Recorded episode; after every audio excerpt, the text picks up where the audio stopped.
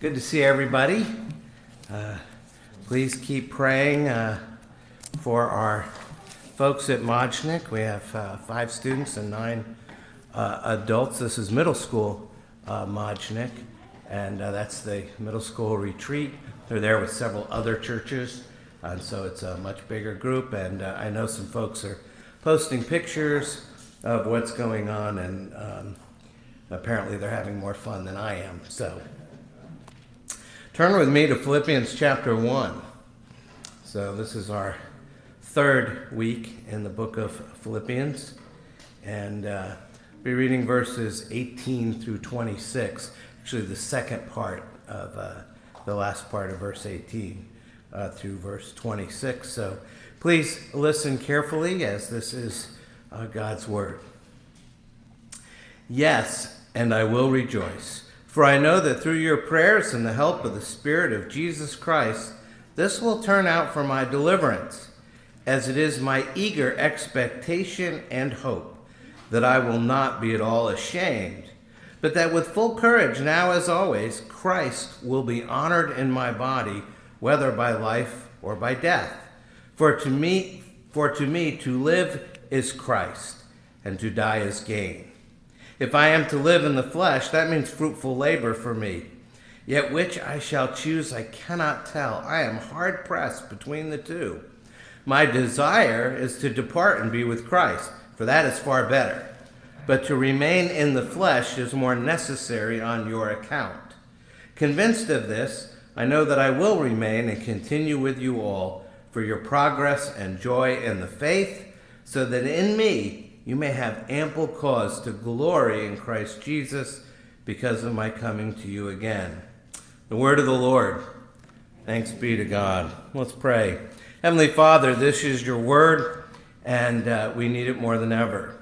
Thank you for giving us the scriptures and making us your people. Lord, today we come once again to this amazing book written by the Apostle Paul. So we pray that we would learn from you today, that we would learn how to focus our attention on others before ourselves, that we would learn the meaning of what it means to say, to live is Christ and to die is gain, and teach us how to put that way of thinking into daily practice.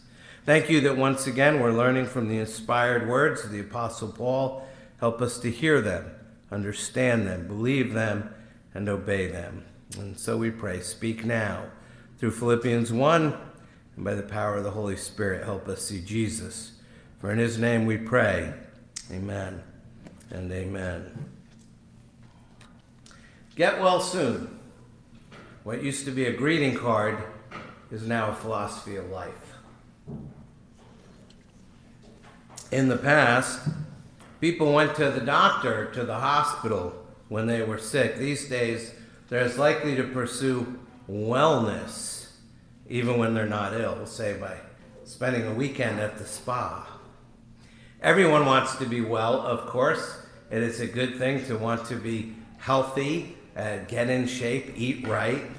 Um, you know, one of the first thing language students learn uh, to say is, how are you? And it's a concern um, that we see in the Bible as well. When Jacob traveled to visit his uncle in Genesis twenty-nine, the first thing he asked when he arrived was, is it well with him? The Hebrew term behind well is shalom, um, one of the important terms, uh, most important terms in the Old Testament. It occurs over two hundred times. Now it can apply to individuals or to groups, and it connotes uh, peace, soundness, harmony, completeness. Uh, It's often translated as peace, but it's not simply the absence of conflict, but something more positive. It means, has a greater meaning of wholeness. So to wish someone well is to express concern for their overall welfare. We also find references to being well in the New Testament. Uh, there was a woman in Matthew nine, suffered from a discharge of blood for twelve years and kind of snuck up behind Jesus to uh, touch his garment. And she said to herself, if I only touch his garment, I will be made well. And she was. But the term that Matthew uses here is a different term. It's sozo, which means to save. So in the New Testament, context helps us to determine which sense of the term is in view, the physical or the spiritual. So analysis of the role of wellness, uh, not just in the Bible, but in our world, in contemporary society, leads us to see that we've moved well beyond the biblical picture of completeness or wholeness. We have moved beyond people just wanting to be healthy and to eat right and to get in shape. Wellness uh, in our day has become something of a national obsession. And it actually has moved into the point where there's people who worship wellness. Um, and it's something of a big business. A handful of scholars have suggested that the pursuit of wellness is what defines our present age, that the Protestant work ethic has been replaced with the workout ethic. Um, now, the English term wellness uh, originally simply meant the opposite of illness. And it dates all the way back to the sixteen fifties. However, it's only been in really the last twenty years that wellness has entered our social vocabulary, our collective consciousness, uh, to the point where even several American universities now encourage new students to sign wellness contracts when they arrive on campus. Now, as with many things, if you want to know what fuels the present day social understanding of wellness, you have to follow the money. Global wellness fuels an estimated three point seven trillion dollars economy, or to put it in comparison, that's three times larger than the global pharmaceutical industry. In fact, the World Health Organization now defines wellness, and I was amazed at this definition, as a state of complete physical, mental, and social well-being. I wonder how many people would meet that definition of complete physical, mental, and social well-being. So now the wellness movement has garnered its share of critics. Uh, what is the good news of the wellness movement? That you can make yourself well, literally save yourself by following this or that uh, program. And to the extent that it's become an ideal picture that orients people's hopes and lives, encourages self-help salvation, wellness has become an American idol, a new false gospel. Now, the most prominent critic is a woman named Barbara Ehrenreich, and she refers to the epidemic of wellness. It's part of the title of her book, Natural Causes, An Epidemic of Wellness, The Certainty of Dying and Killing Ourselves to Live Longer. And uh, the book is part cultural history and part social critique. And her aim is to identify what she calls a toxin, or this thing that's infected the American imagination, leading us to believe the fantasy that we can overcome the ravages of sickness and death through medical technology and preventive medicine. And again, not against medical technology or preventive medicine, but the reality is everybody's going to die, and we have yet to come up with a way to keep that from happening. And so in Ehrenreich's account, she says, Americans are sheep who follow and pay for every trend that promises wellness and eternal life. And uh, she lists a whole bunch of ways they're doing that, and some of them are pretty bizarre. It's not just a matter of getting in shape and eating right. There's people that are trying to change their D N A and do all sorts of bizarre things. I'm not going to list them out here. And she says this is a problem, uh, and her short answer is simple biology. Now, it's Doctor Ehrenreich. She has a P H D in cellular immunology. I'm not even totally sure what that is. But she says ultimately, our bodies will defy our control. We can neither will ourselves to grow taller nor to live longer. And while she says there are certain bad choices you can make that can shorten your life, but even those who make all good choices, if such a person exists, will eventually die. And in her opinion, the wellness industry Uh, caters to rich people who can afford to be narcissists.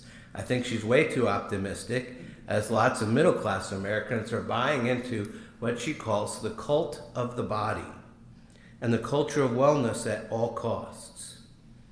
And she says they're in danger of denying reality, namely that our bodies have limits and our death is unavoidable. And so she calls out, she actually uses this phrase, the wellness Pharisees, who display a self-righteous superiority towards those who don't participate in their practices.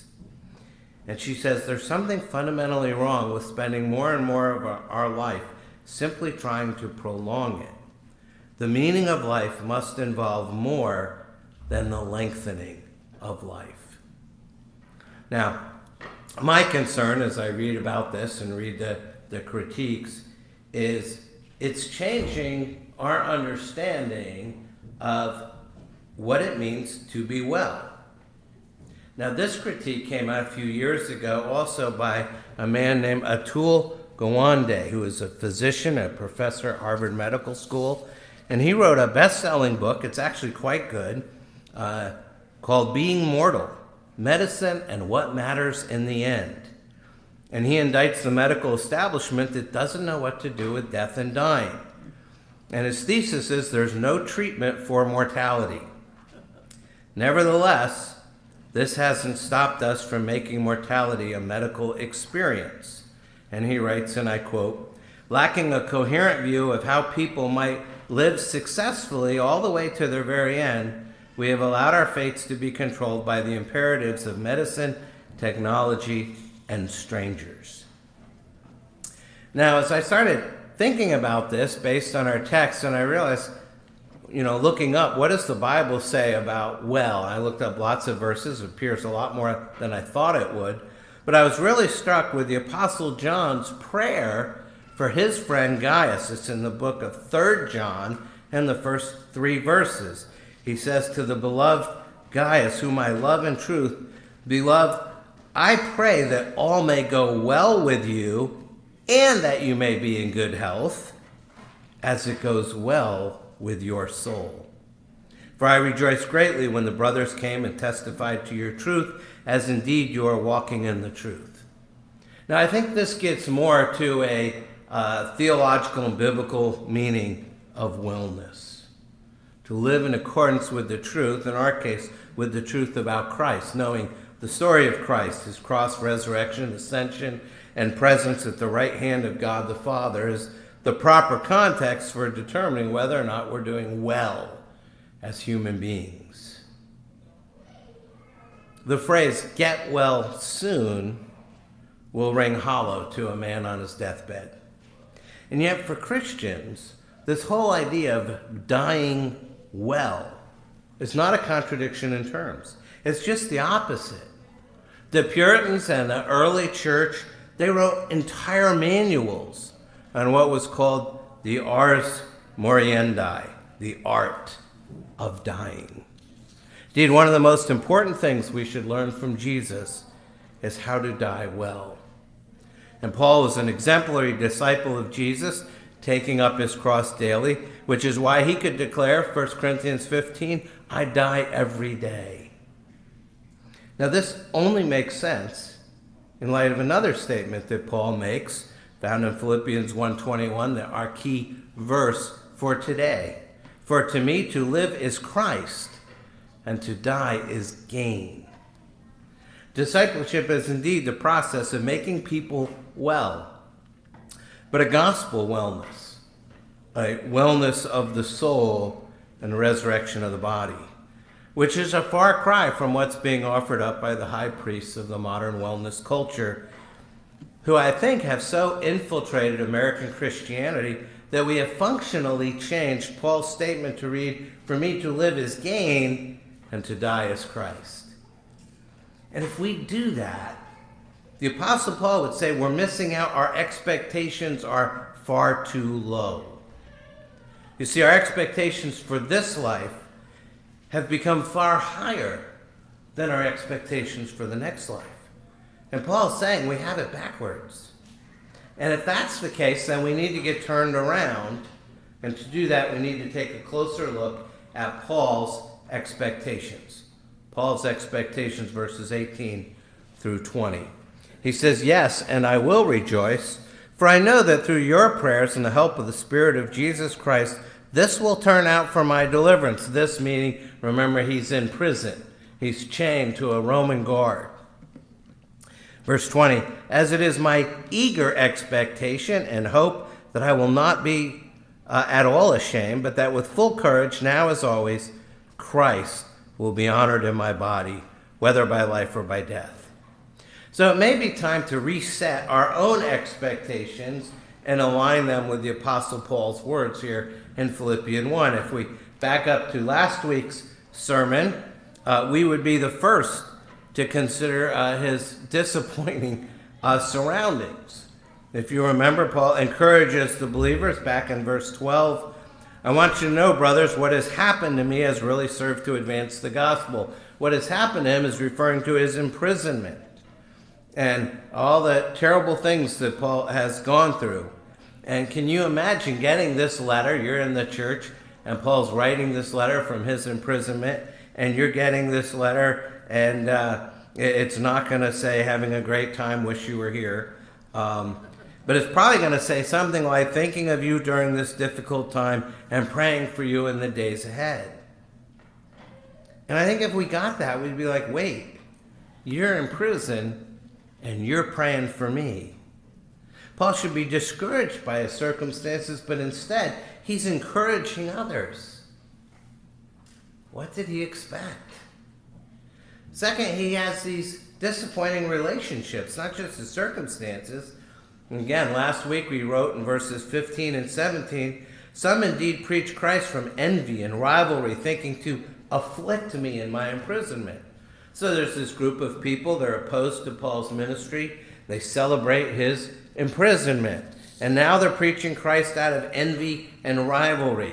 And so how does Paul react to that disappointing news? Verse eighteen, Christ is proclaimed, and in that I rejoice. You think Paul would be discouraged at rivals who are opposing and undermining his ministry, but instead he rejoices. What did he expect? Third, he has sort of a foreboding and possibly disappointing future. The end of verse eighteen, he says, yes, and I will rejoice, for I know that through your prayers and the help of the Spirit of Jesus Christ, this will turn out for my deliverance. Paul's not fooling himself. He knows that at any moment, Caesar could give the order and he could hear the footsteps of guards coming down the hall to execute him. He knew this is a very real possibility, but he's confident that even this means deliverance. Facing an impending execution, Paul should be disappointed, but instead he has hope. What did he expect? Well, Paul has one expectation. We see it in verse twenty. He says, as it is my eager expectation and hope, that I will not be at all ashamed, but with full courage, now as always, Christ will be honored in my body, whether by life or by death. We can be patient when our eager expectation is to glorify God, because life will always give us new opportunities to honor Christ. That's Paul's eager expectation, for Christ to be honored no matter what. And because Paul's eager expectation is for Jesus to be glorified in his surroundings, the prison is transformed from a place of detention, you might say, to a place of deployment. Paul's sent there to preach the gospel. His expectation to honor Christ has turned his prison into a pulpit. And because Paul's eager expectation is for Jesus to be glorified in his future, his impending execution is transformed from Rome putting him to death to God raising him to life. How does Paul overcome all of these discouragements? By having one expectation: Christ will be honored. And so as we worship Christ, may he give us this expectation. May he rewire our hearts so that our expectation is that Christ will be honored in our worship service and in the lives of those doing the worshiping. And because Paul wanted to honor Christ with courage and without shame, it creates a dilemma for him. He ends verse twenty by saying, whether by life or by death. And that's Paul's dilemma. That's the second blank there, verses twenty-one to twenty-four, Paul's dilemma. Sometimes this predicament is referred to in terms of being caught on the horns of a dilemma. It comes from the word lemma. It means something that's taken for granted. And a double lemma is called a dilemma. And the picture invoked is that of uh, facing a mad bull charging towards you and finding that if you try to seize hold of one horn, the bull is simply going to toss you with the other. That's the horns of a dilemma. And as Paul was writing, I didn't know that, actually, I had to look that up. As Paul is writing, he's facing a dilemma. He's wondering whether it would be better to die, in which case he knew that he would be with Christ, or to carry on living, which would mean he could continue to preach the gospel and bring much joy to his friends in Philippi and elsewhere. So he has the same kind of problem as a man facing the charge from the mad bull. Except in Paul's case, both of the options promise blessing instead of disaster. And he's so anxious about this that he almost cried out, starting at verse twenty-one, "For to me to live is Christ, and to die is gain. If I'm to live in the flesh, that means fruitful labor for me. Yet which I shall choose, I cannot tell. I am hard-pressed between the two. My desire is to depart and be with Christ, for that is far better, but to remain in the flesh is more necessary on your account." So even though he's debated the alternatives, he knew the answer didn't lay in his own hands, or even in those of his captors. The outcome rested with the Lord who controls all things, and either way, in the end, Paul expects to be saved. So let's work through this, as this is the heart of the passage. At the close of this last section, Paul makes this rather audacious statement. It doesn't really matter whether he lives or dies. Either way, Christ would be honored. And if seeing Christ honored uh, was really the most important thing in our lives, how would that change our priorities and our perspectives? What would it do to your outlook for the future? Well, this section tackles these questions. It focuses on the practical implications of life and death, aside from what we think and feel. So the big idea for this section is this phrase, to live is Christ and to die is gain. Now, the for in the phrase, for to me, signals that what follows supports his assertion at the end of verse twenty. He said that Christ would be honored whether by life or by death. For to me, to live is Christ and to die is gain. So again, living means continued work for Christ. Dying means going to be with Christ. And if you think the simplicity with which Paul treats this life and death issue casts things in a whole new light. For to me indicates that Paul's value system reflects his own perspective on the matter, but by implication, it's one that he hopes will adopt as well. To live is Christ, to die is gain. It's obviously easier said than done. So essentially, this section becomes a pro-con list, cataloging the advantages and the disadvantages of living versus dying. And Paul gives us insight as to how he weighs out these options before him. Since Christ is honored in either case, and since the gospel is advancing whether he's free or not, essentially, the question is, should he stay or should he go? And he could have simply told us his choice, but instead he walks us through his decision-making process. It's as if he's weighing out each option and putting them on a scale. So starting with verse twenty-one, he tells us that to live is Christ and to die is gain. And we have some images of the scale, and I get the first one there. You can see that okay. So dying, living, gain, Christ. So he takes up this option uh, in verse twenty-two, qualifying it as in the flesh. This ensures us he's talking about his present life, not about living in a glorified body after he dies. He's talking about his continued ministry in this present life, and he says it means fruitful work for Christ. It's a bonus for the believers that he's ministering to. You can almost hear the Philippians cheering for that option. Then second, in verses twenty-three and twenty-four, he talks about departing versus remaining. So let's see what that does to the scale. There we go. So you have departing on one side and remaining on the other. So based on the first pair of factors considered, dying sounds like the better option. You no longer have to be in pain, you no longer has to suffer imprisonment, he doesn't have to deal with the problems in the church. They wouldn't be his problems anymore. On the other hand, remaining means more fruitful labor for Christ. So which will he choose? At this point, it sounds like he's leaning towards departing as the better thing. At the end of verse twenty-two and into verse twenty-three, he says, this is not an easy decision. He says, yet which I shall choose, I cannot tell. I'm hard-pressed between the two. Well, why is it so hard? Well, simply, life is hard. The prospect of departing from the pain, suffering, and hardship of earthly life in order to be with Christ, he says, is far better. Who wouldn't want to be in the heaven described in Revelation seven? They shall hunger no more, neither, neither thirst any more. The sun shall not strike them, nor any scorching heat.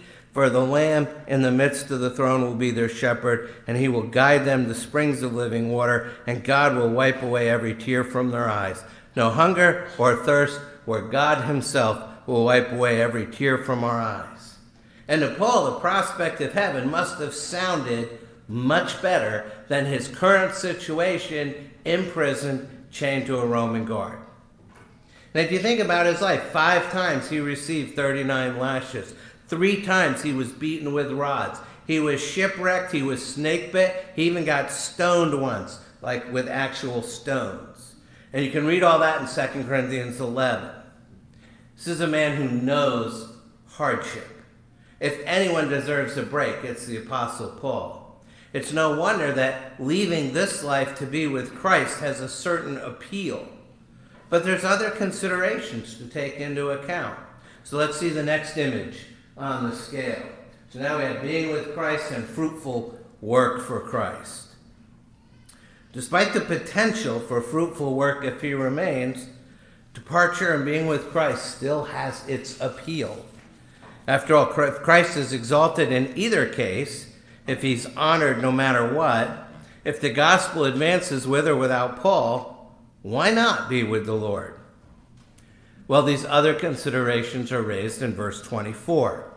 He mentioned earlier that remaining in the flesh and ministering would be fruitful, and he uses that same term, in the flesh, to tie back to verse twenty-two. He states that remaining is not just about fruitfulness. He says it's necessary, it's needed for the Philippians' sake. Just as his imprisonment is of less concern than the advancement of the gospel, teaching the Philippians is a higher priority than going to be with Christ. Their needs are what tips the scale in favor of remaining in the flesh.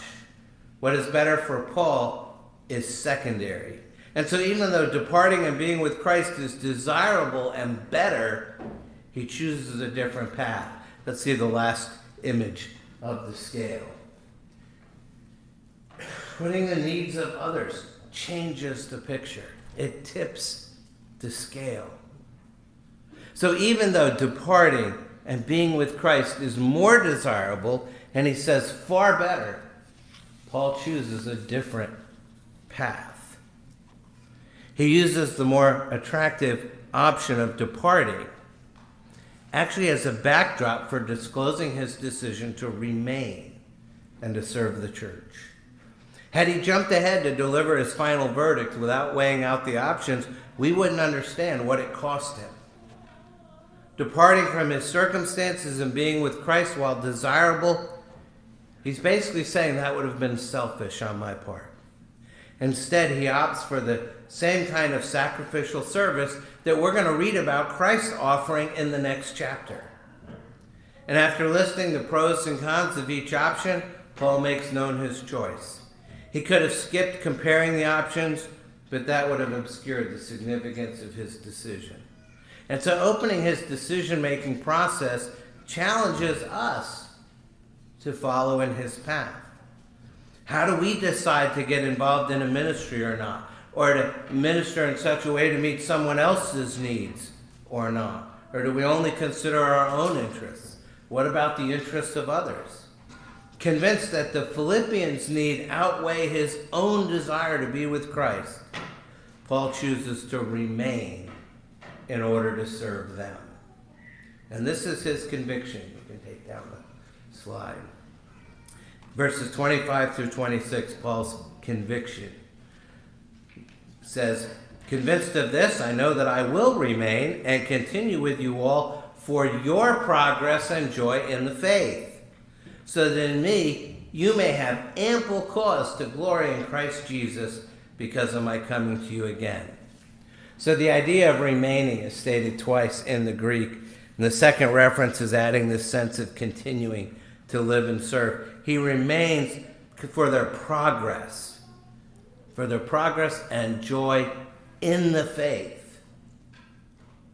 It's very interesting. Paul says your progress and joy in the faith, that's a top priority for the Apostle Paul.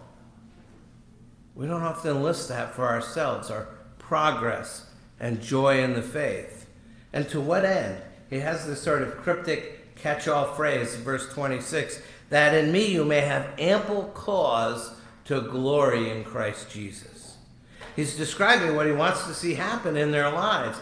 In light of the preceding reference to progress and joy in the faith, what he wants to see is this confident growth in Christ. It'll be the result of him remaining in the flesh.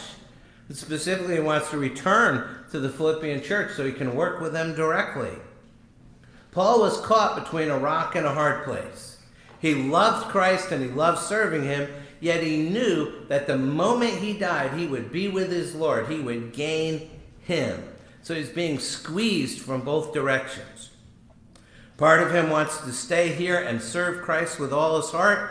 Part of him wants to go and be with his Savior right now. And he knew that if his earthly life continued, it's for the sake of other believers. And as Christians, we need that kind of mindset. Whatever time God gives us here on earth, we need to use it to serve others in his name. So knowing all that, what does to live as Christ really mean? Well, what does it mean? The Greek language doesn't have linking verbs. So what Paul's literally written is, for me to live, Christ, to die, gain. So for Paul, Philippians one twenty-one, that's his life. For me to live is Christ. I think it means at least four things. First, when Christ is our life, we're united to him. This union with Christ is foundational, both for real life and a peaceable death. We must be in Christ by faith.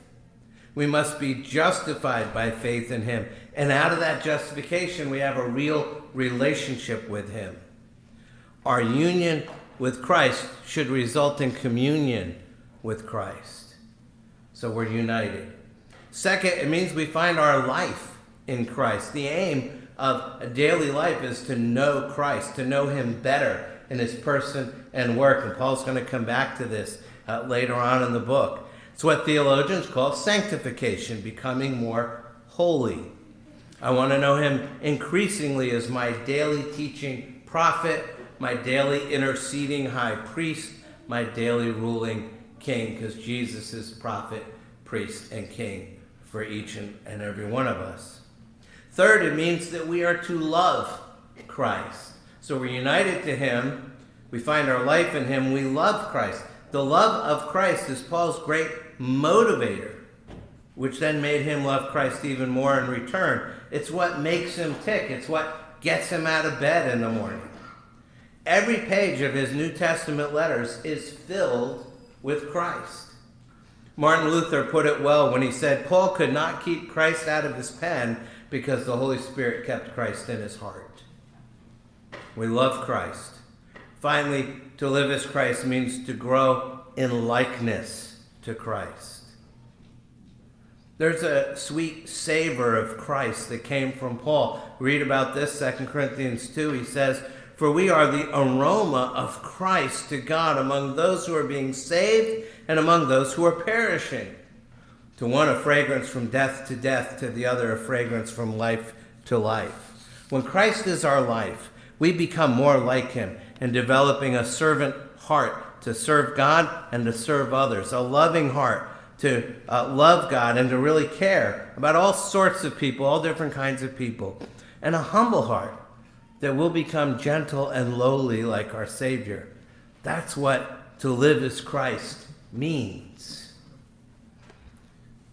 Of course, it's easy to say all that. What does it look like? Well, last week I told you about Doug Coiner. This week I'm going to talk about Bonnie Libby. Those of you who knew Bonnie might as well get the Kleenex out now. Bonnie was a professor of English literature at Patrick Henry College. She died suddenly in two thousand twelve. And the following comes from the eulogy I delivered at her memorial service on November fifth, two thousand twelve. How many of you were there? Then quite a few of you. And what I said was, I said a lot of things. I just took part of it. Bonnie lived a life of biblical transparency.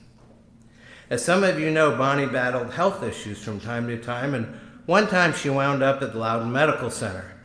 And I found her sitting in one of the examination rooms that make up the vast McMansion known as the emergency room.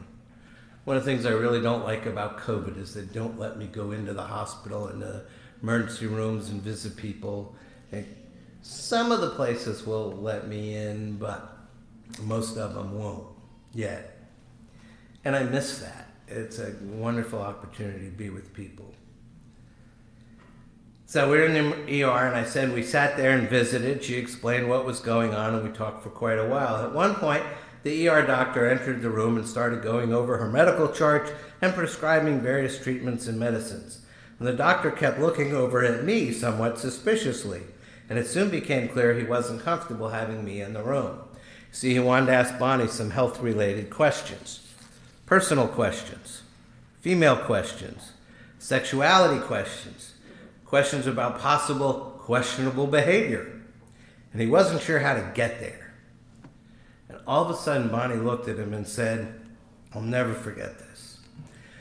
This is my pastor. You can ask me any question you want. I have nothing to hide." And I immediately thought, what a marvelous way to live. We live in a world where people are constantly hiding. They hide their sins, ashamed they'll be found out. They live in a state of hidden guilt and secret shame. We hide our fears and our doubts and our insecurities. We're worried they're all going to prove true, and yet we remain unrelieved when they don't. We hide our beliefs, wondering what others might think, but not Bonnie. She considered the interests of others to be so much more valuable than her own. She personified the wisdom of Paul, who writes seven verses after today's passage, Philippians two three, "Do nothing from rivalry or conceit, but in humility count others more significant than yourselves." And she did that well. Perhaps because our own humility pales in, uh, pales in comparison, we didn't often notice it. But I can remember her sitting at our dinner table listening to my children when we still had children living at home.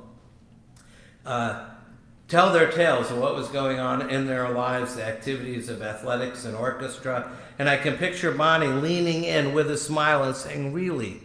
That's fascinating." And then what happened? She was captivated by the stories of those around her.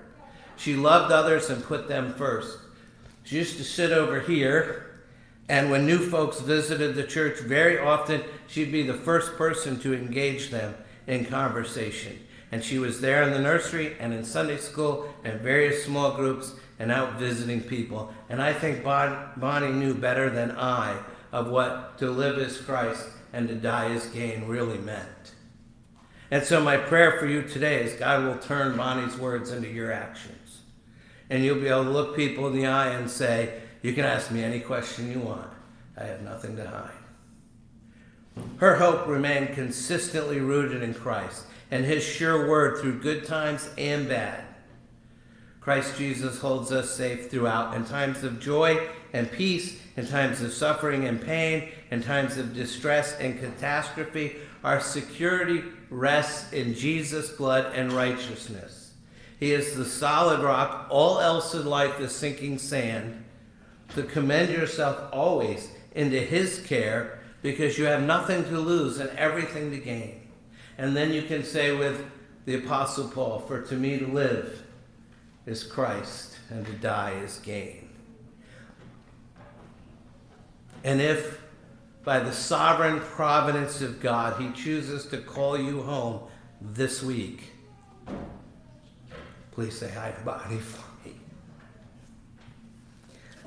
I need to stop there. Think about all that. You need to pray. Take a moment to pray, and then I'll close.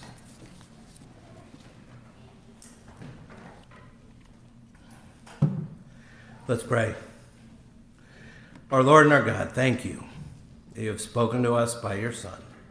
Open our eyes that we might see our sin and then see our Savior. God, our Father, we bow before you and we confess how easily we're overcome by our desires to live long and to live well. We rarely, if ever, think to die is gain. We usually don't even think to live is Christ. And so by your grace, by the power of the Holy Spirit, we ask that you would change us, enable us to honor Christ in all we do, whether by life or by death. Grant that we may live like people who are united to Christ, who find our life in Christ, who love Christ, who long to grow in likeness to Christ. So work in each of us this fall as we learn how to live lives worthy of the gospel. Teach us to respond with a greater trust in you and your word, and through the book of Philippians, draw us ever closer to the one who loves us, your Son, our Savior, the Lord Jesus Christ, who lives and reigns with you in the Holy Spirit, one God, now and forever. Amen.